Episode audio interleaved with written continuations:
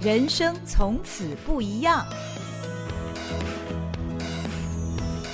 Hello，欢迎您来到《人生从此不一样》，我是赵新平。今天我们节目呢，请到的是《再见草山》阳明山的这些年那些事的作者吴亮恒。那我不知道大家心目中的草山是一座什么样的山，或者是它只是一座山吗？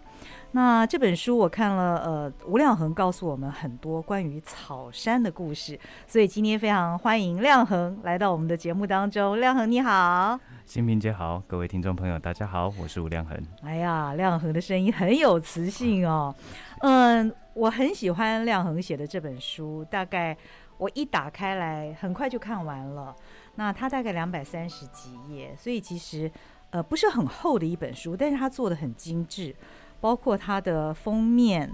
啊、包括它的印刷，包括它的纸质。那光是封面的这个光泽，总之我非常喜欢，很羡慕有这本书。那因为我的上一本书也是时报出版社出版，所以。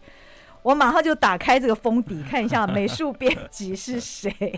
就亮恒说这本书是呃你自己的公司设计的，对，这是我们我们的团队同事里面自己设计的，呃，就是故事网站，对，Story Studio 网站的这个非常有才的同事设计的。那呃，为什么今天我的节目会特别请到亮恒来谈一谈这本书呢？因为我觉得这本书很特别，呃，我自己。去爬过阳明山好多次啊，每次到了那个七星山最高峰，就觉得哇，好有成就感。但是在我的心里面，虽然我也算是年纪不小了，可是阳明山在我的心里好像始终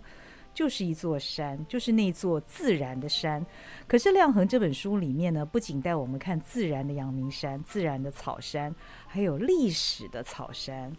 政治的草山。在他的笔下呢，阳明山不只是山，它多了好多故事哦。所以我觉得我下一次去阳明山的时候，我的感觉会不一样。呃，谈谈看你怎么会想到写这样的一本书？其实我自己也很喜欢，我是台南人，然后我刚来到台北读书的时候，嗯、其实呃，坦白说上阳明山都是去竹子湖那边来看，就是海域看花、嗯，对，看花，要不然就是再去吃一些就是山里面的那个山菜，嗯、这样子。对对对，所以其实，在居游玩的成分还是居多，嗯，对他其实我那时候其实，在一开始的时候，并没有想到说去爬书，就是阳明山里面的这些年那些事这样。嗯其实之后来到了研究所之后，就是在毕竟研究所必须要写论文，必须要做一些填填调啊、口访等等。嗯哼。那在因缘际会之下，其实访问到一位老先生，那我印象非常深刻。我那时候再去问他的时候，其实是啊、呃，大概秋天，差不多就是现在我们录音的这个时间，差不多。嗯嗯，嗯。那时候去的时候呢，访问的对象他其实是一个那时候他已经大概七八十几岁的一个老伯伯。嗯。他姓史，历史的史，史伯伯。他是山东人。然后呢，他就告诉我说，巨细靡遗的告诉我说，他当时候是怎么从山东在国共内战或者在那个就是呃时代很纷乱的年地里面，他怎么样辗转来到，先到了澎湖，然后再来台湾。台湾之后呢，他就来到了阳明山上。在阳明山上，他其实就看到了非常多，就是让我非常诧异的事情。比如说，他当时候服务的地点就是在现在的中山楼附近。所以呢，他那时候告诉我说，其实啊。老总统，嗯，也就是当时候的总统，就是蒋中正、蒋介石这样子。就当时候他就说，他常常看到他下班了之后，回过回到了，只要来到了阳明山之后呢，他其实就会看看有没有什么事情要办，没有事情要办，他就会牵着蒋宋美龄的手一起往山后走。然后呢，他就还会特别要求这些侍卫官，像史先生他是个侍卫官，要求这些侍卫不要跟着他们，不要来去就是保护他们，就是让他们两个有一些独处的时间。哦。所以在他的在这个史贝贝的呃口述里面，我其实看到了是呃人的故事，嗯，而且是有别于我们在读历史或者读呃史料当中人的故事，尤其是蒋中正，嗯，我们过去在读到蒋中正的故事，好像都是比较是严肃的，或者是政治上面的一面。但实际它也有人性。嗯嗯，在阳明山上，其实它除了有包含很多政治的或者是呃自然的环境以外，还有非常多人的故事、人情的故事在这座山里面发生。嗯，所以那是你的故事的起点，从那位史先生的口中。没错。那亮恒其实他是政治大学台湾史研究所，你本来就是研究台湾史的。呃，台湾史其实它的范畴就是整个台湾嘛，一定不止草山或者是北投的这个范围。可是你你的这本书是 focus 在草山北头的这个区域，那为什么这个区域这么吸引你？其实你在呃你的你现在是在故事这个网站工作嘛？其实你过去一系列很多的专栏文章也是写草山跟北头的故事，谈谈看这个区域为什么吸引你？没问题。其实呢，这个又要话说从前，就是很、嗯、我是一个很喜欢听故事，也很喜欢分享故事的人，这样。Uh. 呃，当时候其实在，在呃史先生过后，其实我开始做了一些爬书，嗯、我就很好奇，就是当时候呃阳明山上到底是怎么样？是他谁来管理这个地方？嗯，当时候会出现这样的一个疑问，就在于说，哎。我们的蒋中正总统，嗯、或者是他们就是夫妻是住在这个地方，嗯，嗯然后就我所知还有很多的呃，当时候的一个政府高官其实都在住在这边，嗯，那照理来说这边的维安或者这边的那个啊、呃、治安管理应该要特别，嗯。呃，安全才对，嗯、应该是不一样，应该是跟其他地方不一样，没错。嗯、所以后来去找了一下，还真的让我找到。当时候其实在，在呃，在那个年代，其实有一个叫特别的行政区域的，嗯、叫做阳明山管理局。嗯嗯嗯，就是我不知道新平姐是不是呃有没有听过，或者是各位听众朋友，下一次如果有遇到士林跟北投的，大概是年纪约莫在五十岁六十岁区间的，你可以跟他问问看，可不可以拿跟他要一下身份证来看。嗯，因为呢。在台北市，我们都知道台北市的身份证开头应该是 A 嘛，uh huh. 就是 A 开头。像我台南是 D，、嗯可是呢，当时候住在士林区跟北投区这两个地方的人，他们的身份证开头是 Y，Y，Y，Y, 也就是阳明山的阳、oh. 那个 Y，、oh. 没错没错。所以从那个时候就开始发现说，哎，为什么是士林区跟北投区，uh 然后有一个这么特别的组的管理单位存在？嗯嗯嗯嗯、那呃。我后来就当然就可以去推测，就是说理解是哦，因为呃很多的重要的人士其实住在这个附近。嗯，可是我那时候又会觉得很奇怪，那为什么他们都要住在这边？嗯，为什么不是比如说士林区跟中山区或者是大同区之类的放在一起？嗯，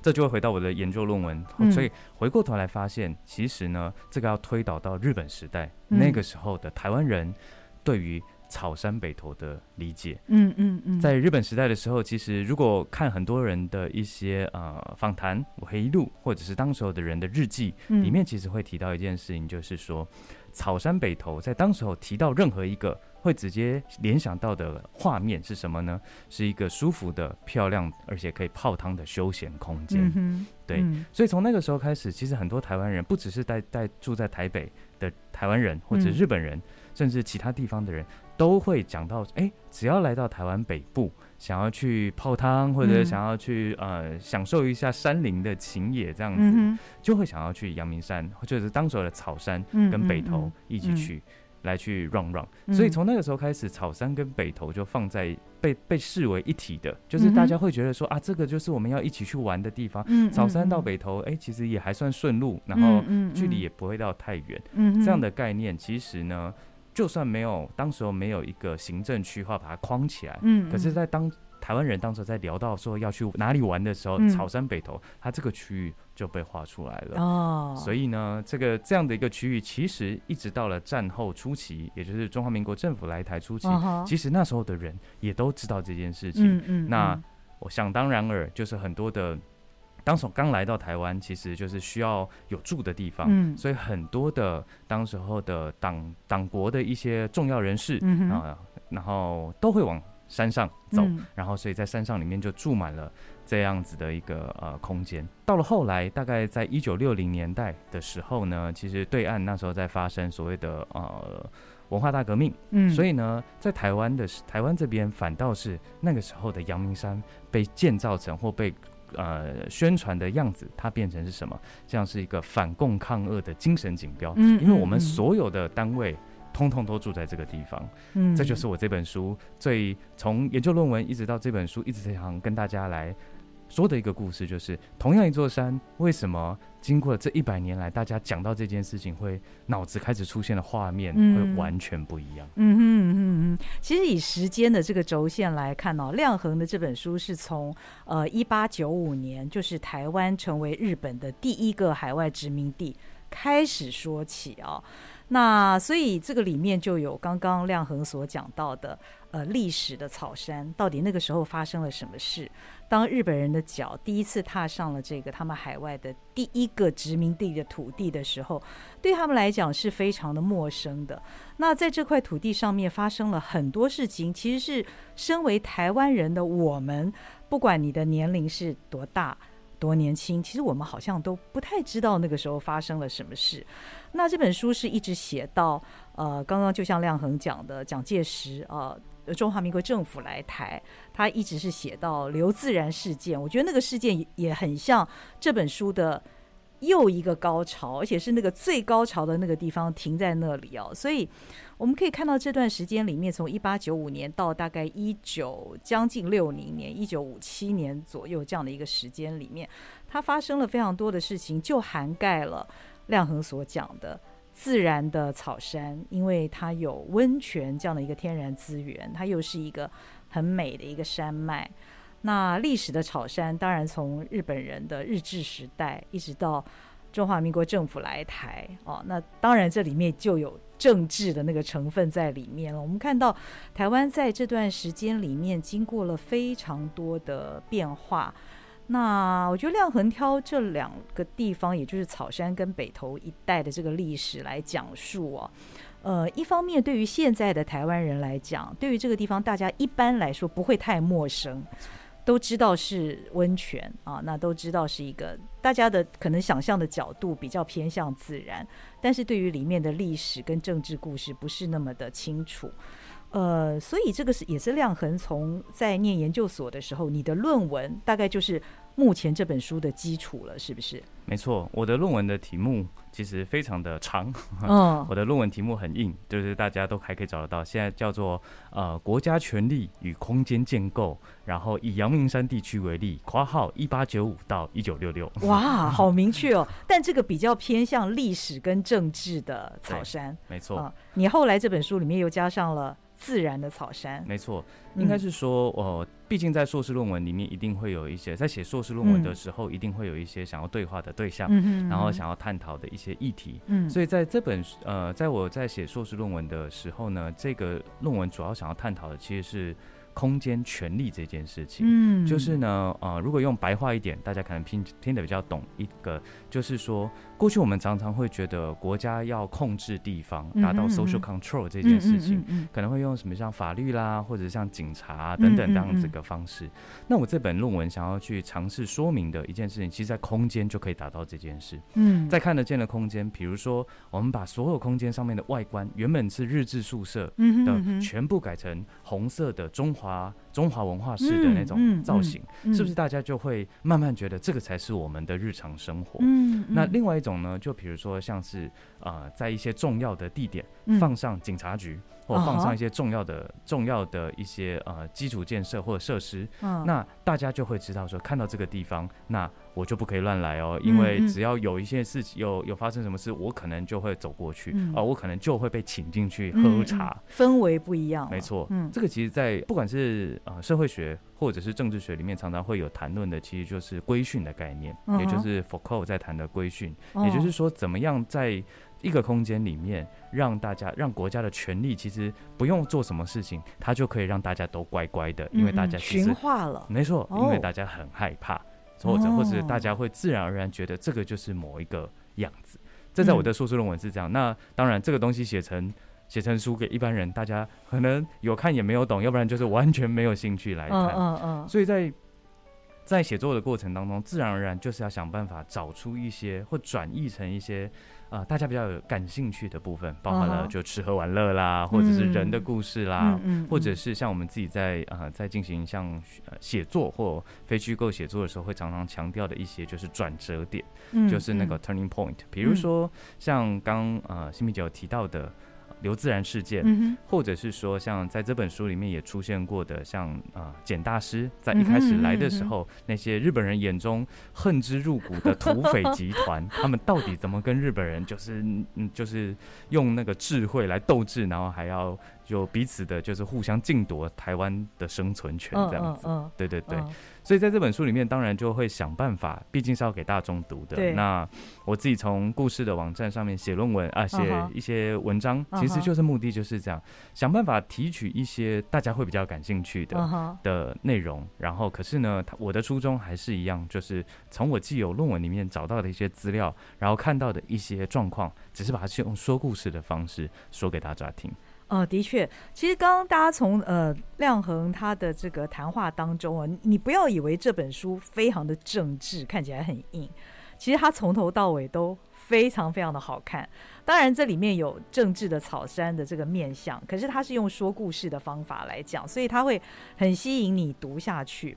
那另外呢，其实我注意到一点呢、就是亮衡他对他自己的定位是，他本来就是研究台湾史的嘛。但是他定位他自己是一个转译者，就是要把他所研究的历史，他所知道的历史，要用比较大众化的说故事的方式来告诉大众。你知道吗？你已经是我最近的受访者当中啊，第二位定位自己为转译者的人。那我觉得会这样子定义自己，其实是一件很有意义的事。我的上一个受访者呢，他是研究运动科学的，他是在我的另外一个 podcast 节目。那因为运动科学说实在也很生硬。那因为我是一个马拉松跑者嘛，其实我们对于怎么练跑这件事呢，我们不太知道里面有很多的学问，或者是我们看到那些学问，我们不知道那是什么。那这一位。教练，他原先就是从事跟一般教练同样的工作，但他后来发现呢，因为他对于运动科学非常有兴趣，他在研究之后，他把他自己作为一个转译的角色，把生硬的学问呢，用一种比较浅显的语言，可以告诉我们这些练跑的跑者。那现在亮恒也是。同样的做这件事情，我觉得非常的有意义啊。那特别是呢，我觉得在现在的这个年代，嗯，其实从事文字工作的人，在现在这个年代呢，有的时候不知道是有意还是无意，他好像变成了有一点点过时的一个角色，或者是说呢，也不能说他过时，就是说他不是在一个那么受到大家重视的这样子的一个地位啊。所以，嗯、我访问到亮恒呢，我刚刚特别问了亮恒几岁，他三十二岁，非常的年轻。相较于我其他的受访者，都是大概中壮年的人士。我很佩服亮恒的，就是在他这么年轻的时候，他就呃很清楚自己的方向是什么。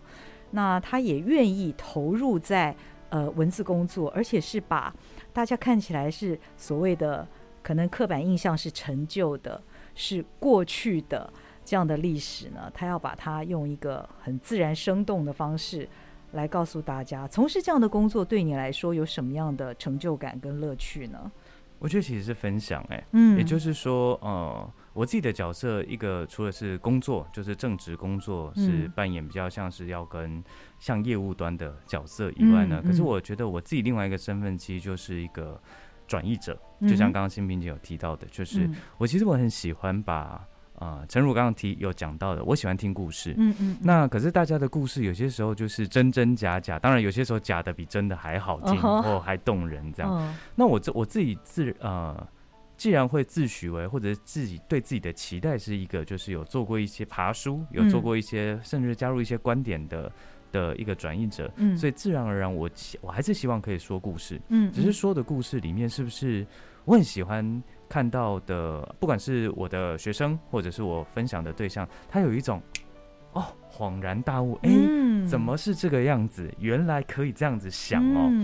这个样子的这样子的那个刹那，就是我最有，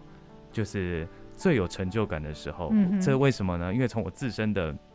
经历就是。我当时其实，在上研究所，我大学的时候，其实啊、呃，不是历史本科系出来，嗯，可是那可是那时候我其实就在台南嘛，我在读的是台南大学，嗯、也就是更早期的台南师范学院这样子，嗯对，那个时候其实，在台南什么没有，庙最多，庙、哦、会最多，然后叔叔阿姨坐在下面跟你讲故事的最多，这样。哦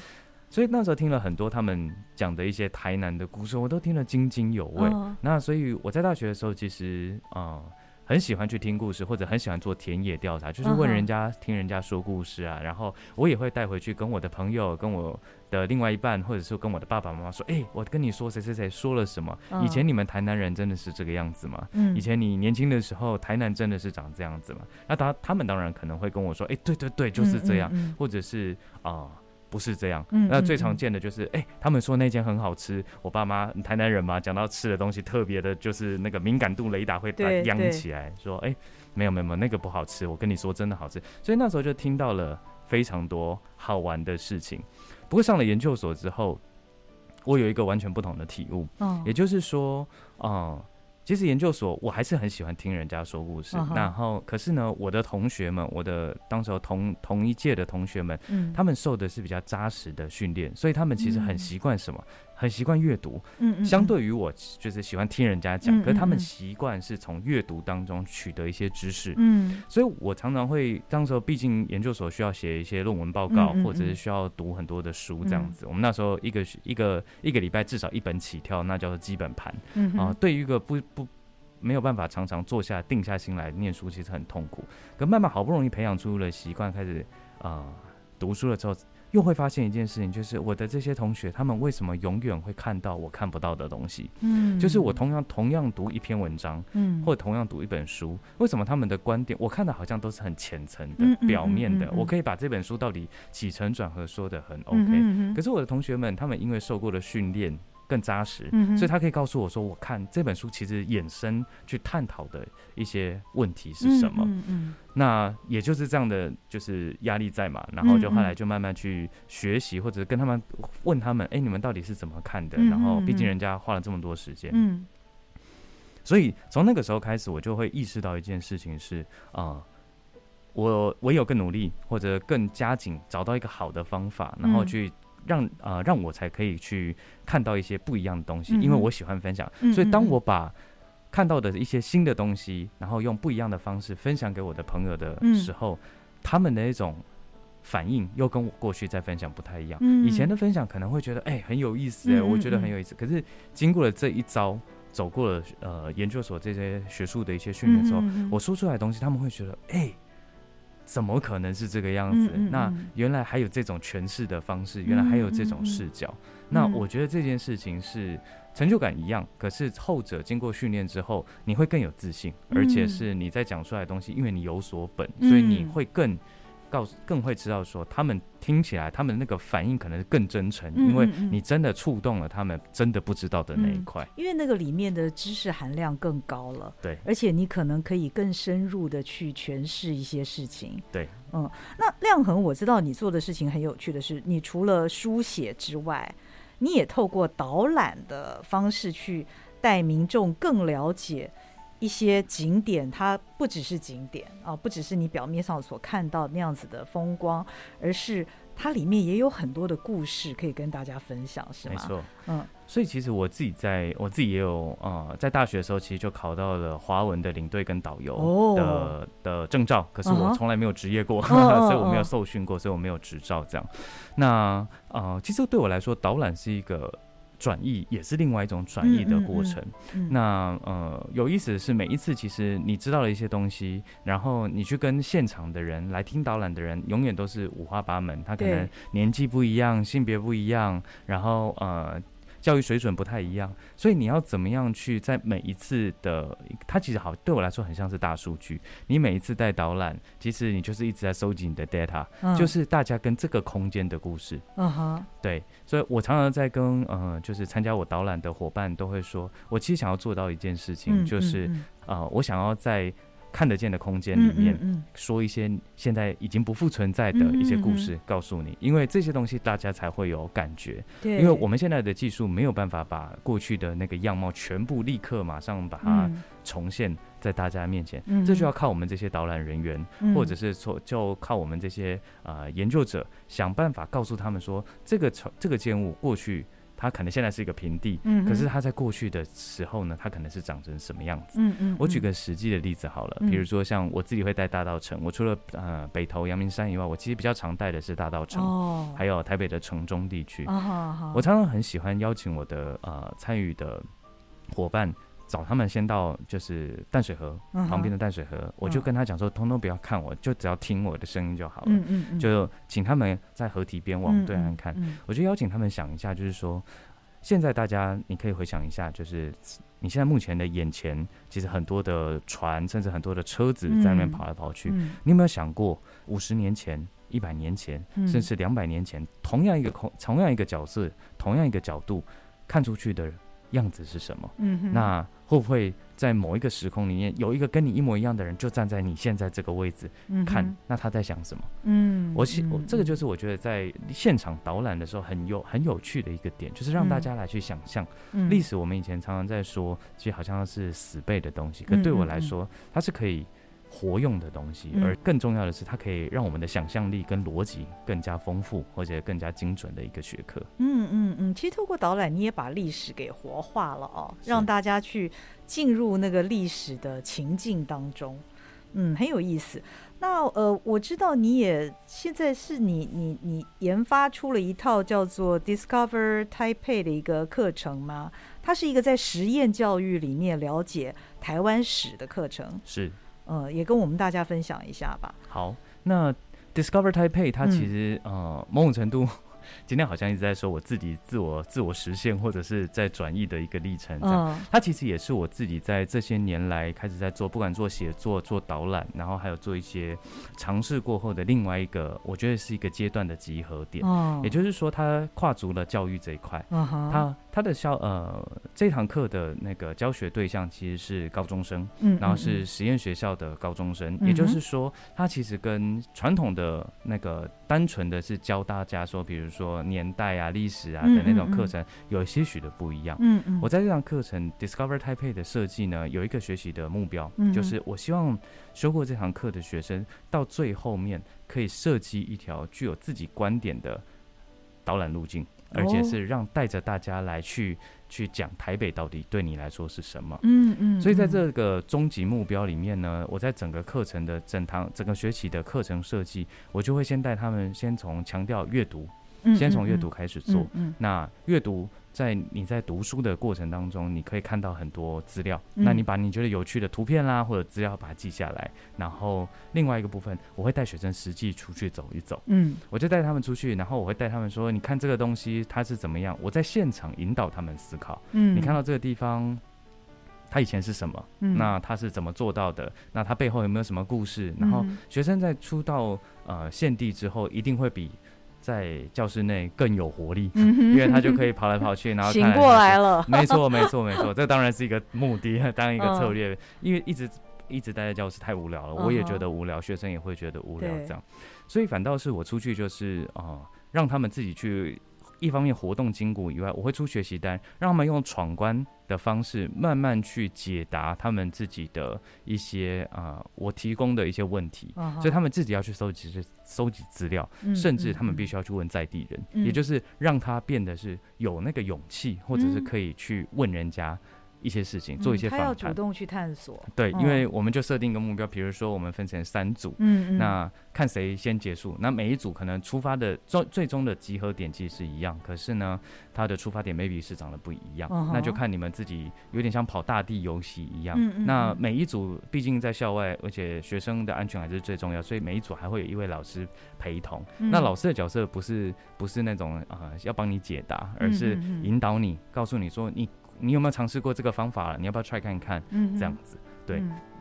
那走完了这一个呃，带他们学生出去了，看包透过了阅读，然后还有询访谈之后，嗯，我们其实，在课堂很强调反思这件事情，嗯、思辨、嗯，也就是说，老师会带引导、带讨论课。带着学生去讨论这个议题背后的种种可能。嗯，我希望就是在这堂课的一个目的之一，就是希望让学生知道历史不是只有一种可能。嗯，因为我们过去都会觉得好像历史就是反正就是这样 A 到 B 这样，可是中间有太多种变数，嗯，或太多种其他可能呃只是被没有被记到，没有被记载下来，可是它有各种可能。嗯、我希望让学生想象出各种可能，透过合理的逻辑推演，然后去想象出各种可能。嗯，那所以这个阶段到了最后的阶段，经过了一个整一整个学习的训练之后，最后一个阶段，也就是我会让他们回归到导览这件事情，也就是怎么样把你自己看到这个学期讨论过的、观察过、觉得很有意思的一个。的一个呃内容设计成一条路线，嗯，一条导览路线，也就是我前面其实带他们出去，我每一次带他们出去，我都是在秀我或者我在分享我带导览的一些方法，还有一些经验。嗯、最后面其实学生必须要去自己设计一个他们的有他们的观点，因为那是我的，我带他们走是我的，我希望学生是。找一个老师说的不一定是对的，嗯，那老师说的也不一定是好玩的。嗯、你们找一个用你们的方法来去设计一个你们的具有你们观点的，然后呃创意的一个呃体验的路程。嗯嗯嗯、那这还不打紧，因为他们是实验学校，所以他们最后是要讲给全英文，然后要讲给外国人听。因为这群孩子大部分最后要去到国外，我很希望做到一件事情，就是他们够了解了台北之后，嗯这其实是一个啊我自己的核心思想，就是 discover 台北之后，我其实更重要、更希望他知道是 discover Taiwan 是什么。等到他们真的到国外了之后，走过这一招，他到了国外之后，可以跟外国的友人说，台湾到底有哪里好玩？台湾到底是什么？嗯，能够上到这个课的同学们很幸运，因为用一种。不同于体制内的学校的一些传统的方式来学习，呃，这个城市到底是什么样的一个样貌？这个让我想起另外一个问题，就是说，刚刚亮恒讲，其实我们以前呢，特别是在我们那个年代小的时候，我们总以为历史。是从 A 到 B，因为我们是那样子被教的。可是等到我们呃长大成人，都已经到了人生的后半场之后，我们现在回头来看我们的下一代的孩子们，他们所念的历史，光是就台湾史来讲，其实跟我们那个时候所念的是。真的非常非常的不同，呃，我们那个时候所念的，会感觉跟对岸的连结是非常深的，而且似乎是一脉相承的这个味道，我们也认为是理所当然。但是现在更强调台湾的主体性、本土化，所以呃，以至于现在的下一代可能跟我们当时所认知到的台湾史真的非常大的不同。所以如果作为一个很有心想要了解台湾历史的人来说，不论他的年纪是多大，他可能没有机会再去上什么实验教育啊等等，可以用怎么样的方式来比较多面向的不同的观点的来了解台湾呢？其实我觉得，呃，一个最直接，当然就比如说买我的书，或者说，其实现在有蛮多，我觉得就是，尤其在这几年，有蛮多的一些课程，嗯社区大学会开类似的一些田野调查或者考察的一些课程，或者是说，这个其实大家一般人都有机会可以来去做参与。那我觉得更重要的一件事情，就是在于说，呃，真的出去走一走吧。就是与其我们现在整天浪一来浪一去，然后或者看很多资讯。真的出去找看看，然后呃看看参或者是参加一些导览，比如说真的走出户外，然后真的去实际的接触到这些啊、呃、空间，嗯、我觉得这会让各呃让很多的人，不管是老中青，都会有不一样的感觉。嗯、因为对我来说，就是啊、呃、台湾史当然它有一个脉络，嗯、而且它一定有一个很深的一个底蕴。坦白说，到现在我都还在、呃、学习当中。哦对，那可是呢，我觉得大家不要排斥这件事情，uh. 我觉得蛮重要的。就是说，嗯、呃，毕竟过去很长一段时间，这样讲台湾史一定会跟呃，一定会披上某些政治的色彩，觉得啊，讲讲台湾史就一定是啊、呃，不管是台独也好，嗯、或者是就是要反政府啊、嗯、等等。其实曾经有一度是这样被呃做一个连结，嗯、但我觉得到现在，尤其是资讯那么发达了，嗯、大家更应该啊广宽广的。心态来去看这件事情。嗯、我举个我自己实际的例子好了，嗯、就是说，呃，其实呢，我自己在在啊写我自己的论文的时候，其实我就有一个很深的体悟。嗯、我觉得，其实这些外省老伯伯，嗯。他们的故事很重要，因为他们不管他们是自愿或非自愿，他们终究是来到了台湾这个地方。对，来到了这个地方之后，他也跟这个土地有了连接。他可能认同不见得真的是在台湾，可是他既然在这个生在这个土地上生活，那他的故事自然而然有其了解之必要，因为你才可以了解这一代的人他是怎么样的。那。我在服兵役，我自己在服兵役的时候，其实是在南投的中心新村。嗯服替代役，嗯、我那时候最主要的勤务就是要写一本书哦，对，要写一本就是台湾人在日本时代当日本兵的书。在这，台湾人在日治时期，因为他是殖民地，哦、所以他其实不能当日本兵，哦、所以当时会有所谓的台籍日本兵。哦、他们其实就是像军夫啊、军属这样的一个角色，这样子，跟一般的兵其实长得位阶其实有有所差距，这样子。我那时候就访问到一个一百多岁的老先生，他是第一次，他是真的有站上战场过，然后而且还活着回来。然后那时候我去访问他，大概一百岁还一百零一岁左右，他就很印印象非常清楚的，就是告诉我说，那个时候他虽然是他会觉得自己是日本兵，嗯，因为他虽然是台湾人，可是毕竟是他站上战场的那个瞬间，当然是活着回来最重要。可是为什么他会想要出征？他想要出去打仗？有几个原因，第一个原因当然是因为他自己的认同，可能就认同日本。嗯、那这毕竟在这个是在殖民教育下面，这是另外一个故事。嗯嗯、可是更重要，现实面很多人，他说他的同才很多人是被骗的，这是一种去当兵也是被骗去，没错。可是更多的一种人是怎么样呢？他们是自愿，真的是自愿去当兵。为什么？因为当兵。他只要活着回来，他的社会地位就长得不一样了。哦，因为所以他其实这是一个翻转人生的一个一些一个机会。嗯，所以当时候有很多的，就是像这些这么多的可能性。嗯嗯，这个就是我们如果没有去研究，没有去访谈，没有去调查，根本不知道。我们只会觉得。啊，好像台湾人当时候去当兵，当日本人的兵都是被抓去的，嗯、被骗去的，嗯、或者是被卖去的等等。嗯、这样其实还有很多其他的，其实不尽然。其实不尽然。所以这些故事包含了这个，我这次听了史史贝贝的故事，其实都告诉我，都让我很深的体验，就是说，如果我们先戴着有色眼镜，先去看一些事情，看一些人，看一些言论，嗯、那么我们自然而然就会缺少动力去多了解他。嗯，那。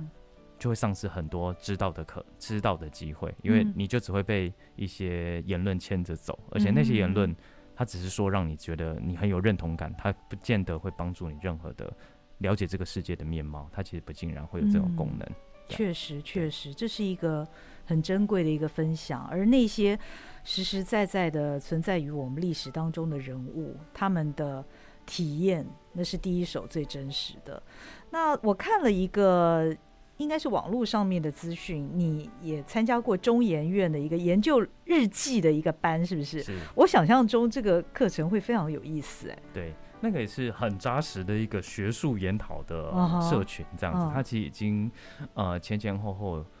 至少已经十几二十年以上了。Uh. 这个就是我当时其实，在硕士班。的时候有一年，其实都待在中研院里面院内。嗯、那那个时候就参加了在中研院担任访问学员这样的一个角色。嗯、那后来就是有在那一年期间，其实就参与了这个中央研究院台湾史研究所的日记解读班。嗯，他那个解读班的重点就在于说要做。就顾名思义，就是要解读很多的日记，嗯、就很多当时台湾人或者日本人的一些日记这样子。那呃，为什么要解读日记？原因是因为日记可能长呃或者很长时间会存着很多我们不知道的故事，嗯，而且呢是绝对不会是列入正史的故事，嗯嗯，对，就是很多是个人的情感呐、啊。可是为什么呃情感啊，或者是每天买菜啊，买了些什么，嗯，等等这样的看起来很琐碎的一些生活记事。但为什么它重要？正因为这些琐碎的记事，我们可以让当时候台湾人的一些轮廓更加明显。举个，都是一些历史上有名的人物吗？对，那些人命就是比较像是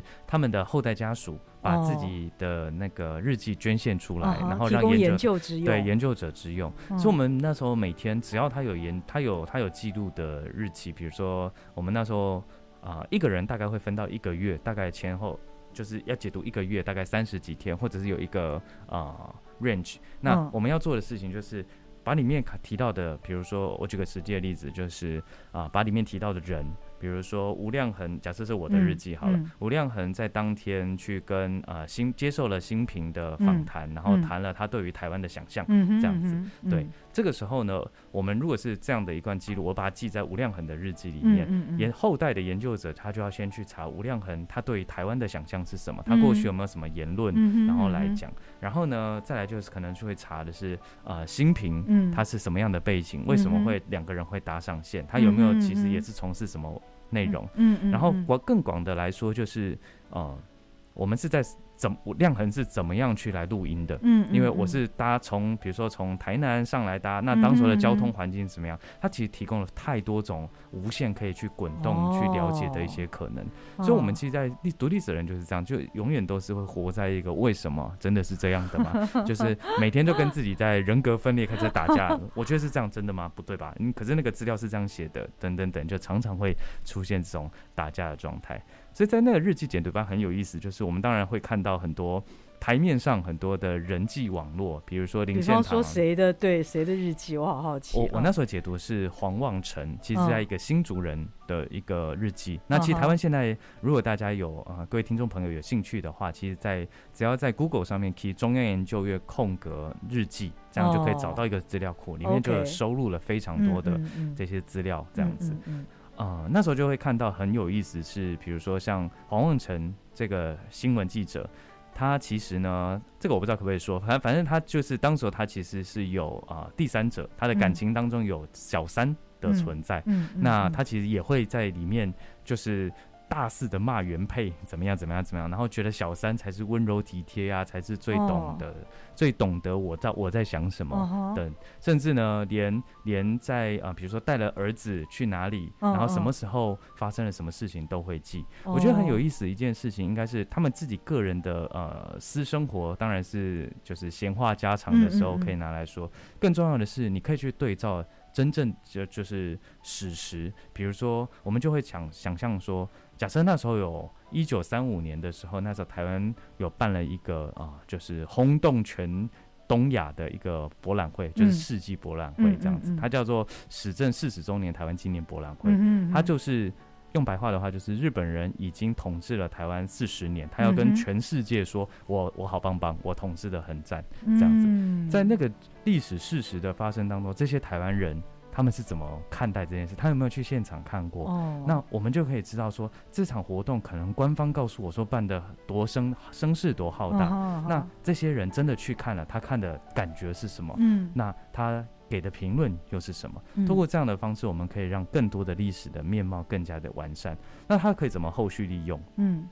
了解了这件事情，当然写论文是一件事情。后来转译之后，他有可能可以干嘛？拍片呢，啊？如果我们现在有很多的历史的剧，或者是它可以其实提供了很多的元素，告诉我们说那个时候的人穿什么，那个时候人吃什么，感觉是什么，我们就会有所本。这些东西其实需要啊、呃、非常大量的一些资料，甚至研究成果，嗯，才有办法去做转化。所以坦白说，我我觉得包含的是我自己，或者是我们团队一直很强调，就是说很希望做到一件事情，就是文化打底这件事情。嗯，是我有。大家在想谈很多的，比如说转移或创意这件事情，我相信大家都很厉害。可是我们最终最核心前面的那个知识或者前面的内容那件事情够扎实了吗？那这件事情反倒是我觉得是我们在做转移的时候常常会去问自己的一件事情。所以像我们现在在包含了这本书，我自己会啊相对来说还算小有自信一件事情，就是这本书一定。会有值得批评的地方，嗯，但是呢，在一些诠释也好，或在做一些资料的爬书上面，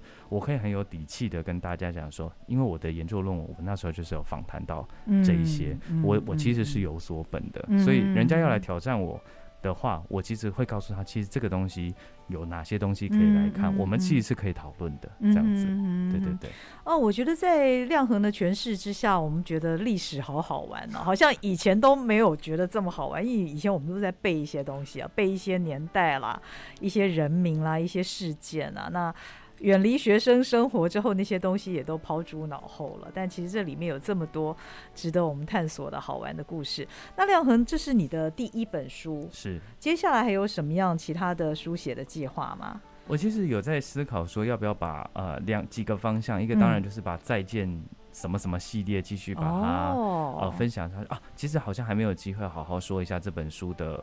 那个名称是怎么取的。嗯嗯、其实我那时候在思考“再见草山”这个名词、嗯，其实它其实是有一个双关的感觉。嗯嗯、一个是再见，就是再见拜拜的那个再见。嗯嗯、原因是因为草山这个词汇在历史上已经消失了，对，它已经是历史了。它已经是历史了，它已经变成是现在叫做阳明山了。嗯嗯、所以“再见拜拜草山”这个名词是我第一层想要传递的意思，可是另外一层的讲起来，我希望透过这本书，让你再次见到草山以前发生的这些年那些事。所以我希我这这个再见草山，其实在啊、呃，不管是在设计上面，或者是在甚至英文 See Young Memory、都是有这个，就是一个是再见。拜拜的意思，另外一个是再一次见到。嗯嗯嗯。所以我自己在想象一件事情，就包含了像 Discover Taipei 这样的一个课程，嗯、还有接下来有了这个书写，就是再见草山这个书书写的一个经验之后，下一步其实蛮想要继续把它发展的，而且蛮想要回去 maybe 写看看我的家乡台南，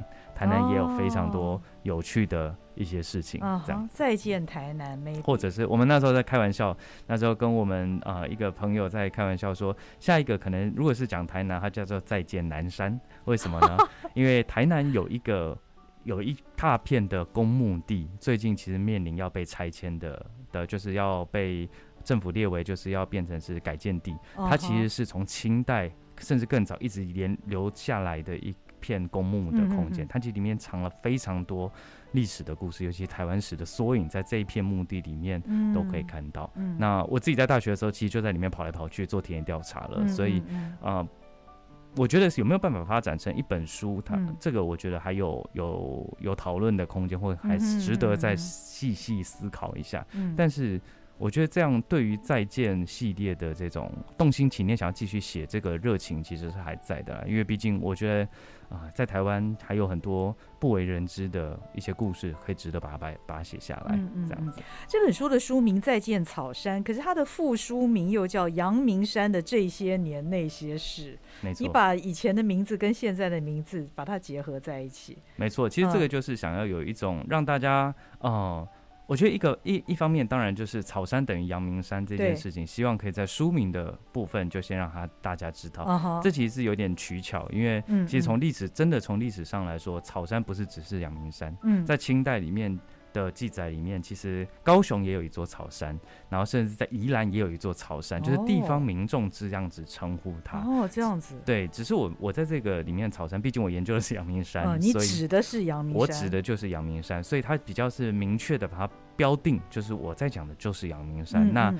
像我刚刚有提到的高雄的也好，或者是像呃宜兰的那个那个就不是我在这次的讨论范围，但是它就。如果有兴趣，maybe 可以写再见宜兰的草山之类的，那就是看有没有其他的人有兴趣。还有很多发展空间，没错没错。嗯，那我们的节目的名称叫做《人生从此不一样》。啊那虽然亮恒非常年轻，才三十二岁，可是你你觉得你所兴趣而且所投入的这个台湾史研究的这个部分，你觉得让你的人生到目前为止，你所专注的这个价值在什么地方呢？我会问你这个问题，是因为我也很希望你给呃现在从事文史或者是文字工作的一些年轻人，也给他们一些鼓励，不要让这些年轻人觉得，哎呀，在这个科技当道的年代啊，好像只有新创才是王道。呃，像我们从事文史工作的人，似乎就呃没那么光明的前途。其实不尽然哦，所以想听听看你的想法。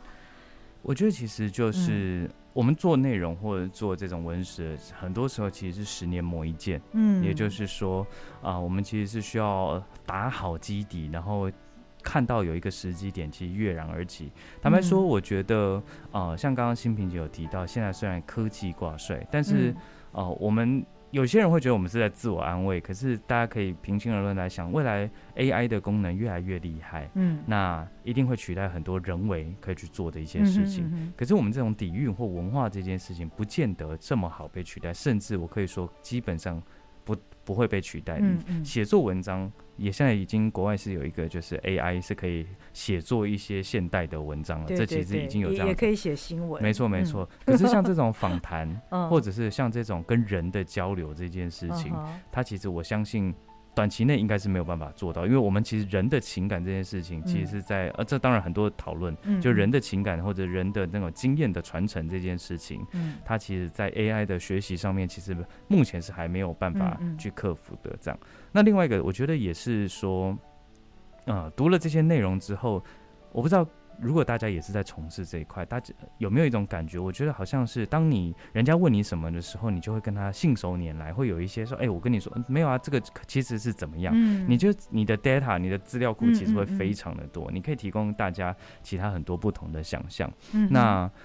呃，尤其像刚刚有提到的，接下来有人会说是元宇宙的时代，有些人说 Metaverse，或者是说虚拟实境等等这样的一个时代，嗯、它其实都很需要奠基在创意，但是创意之的前面其实是要有这些考证，除非我们要做一个架空的时空，嗯，对，可架空的时空总要有所本嘛，嗯、或总要有所底等等，嗯嗯、这样，所以我自己的想法是，我们现在也在，我们团队现在最近也在做一个尝试，也就是说要复刻那一年。把那一年的某一个重要的时刻，想办法把它复刻起来，然后用体验的实境体验的方式，我们做的就比较不像是像把 VR 眼罩戴起来的那种，而是想办法把它打造成是一个你走进来可以体验某一个重要的时刻，可是你在里面有所选择。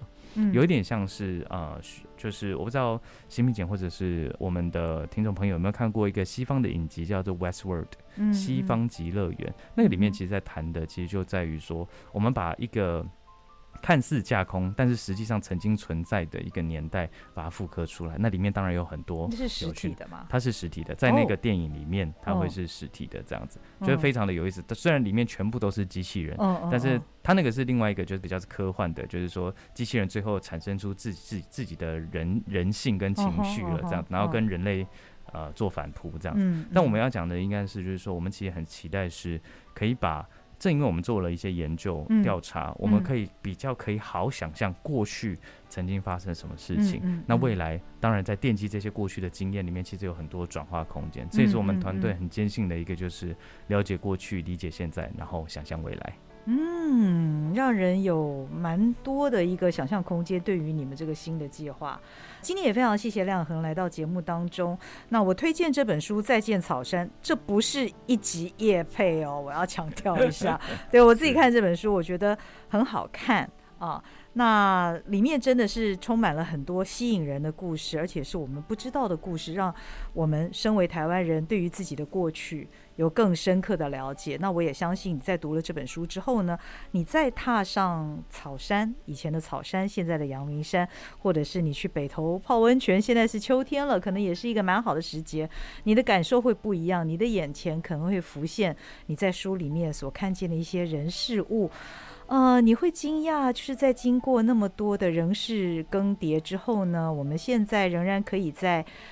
这样的一个自然的环境当中，呃，从事我们所要想要做的事情。你可能会充满很多的感谢或是感慨。总之，我觉得历史给我们很多。不同的感觉，你要多去呃理解它，你的收获会非常非常的丰富，远超过你的想象。那今天非常谢谢亮恒跟我们聊了这么多，也谢谢您收听今天的人生从此不一样，我们下次再会喽，拜拜，拜拜。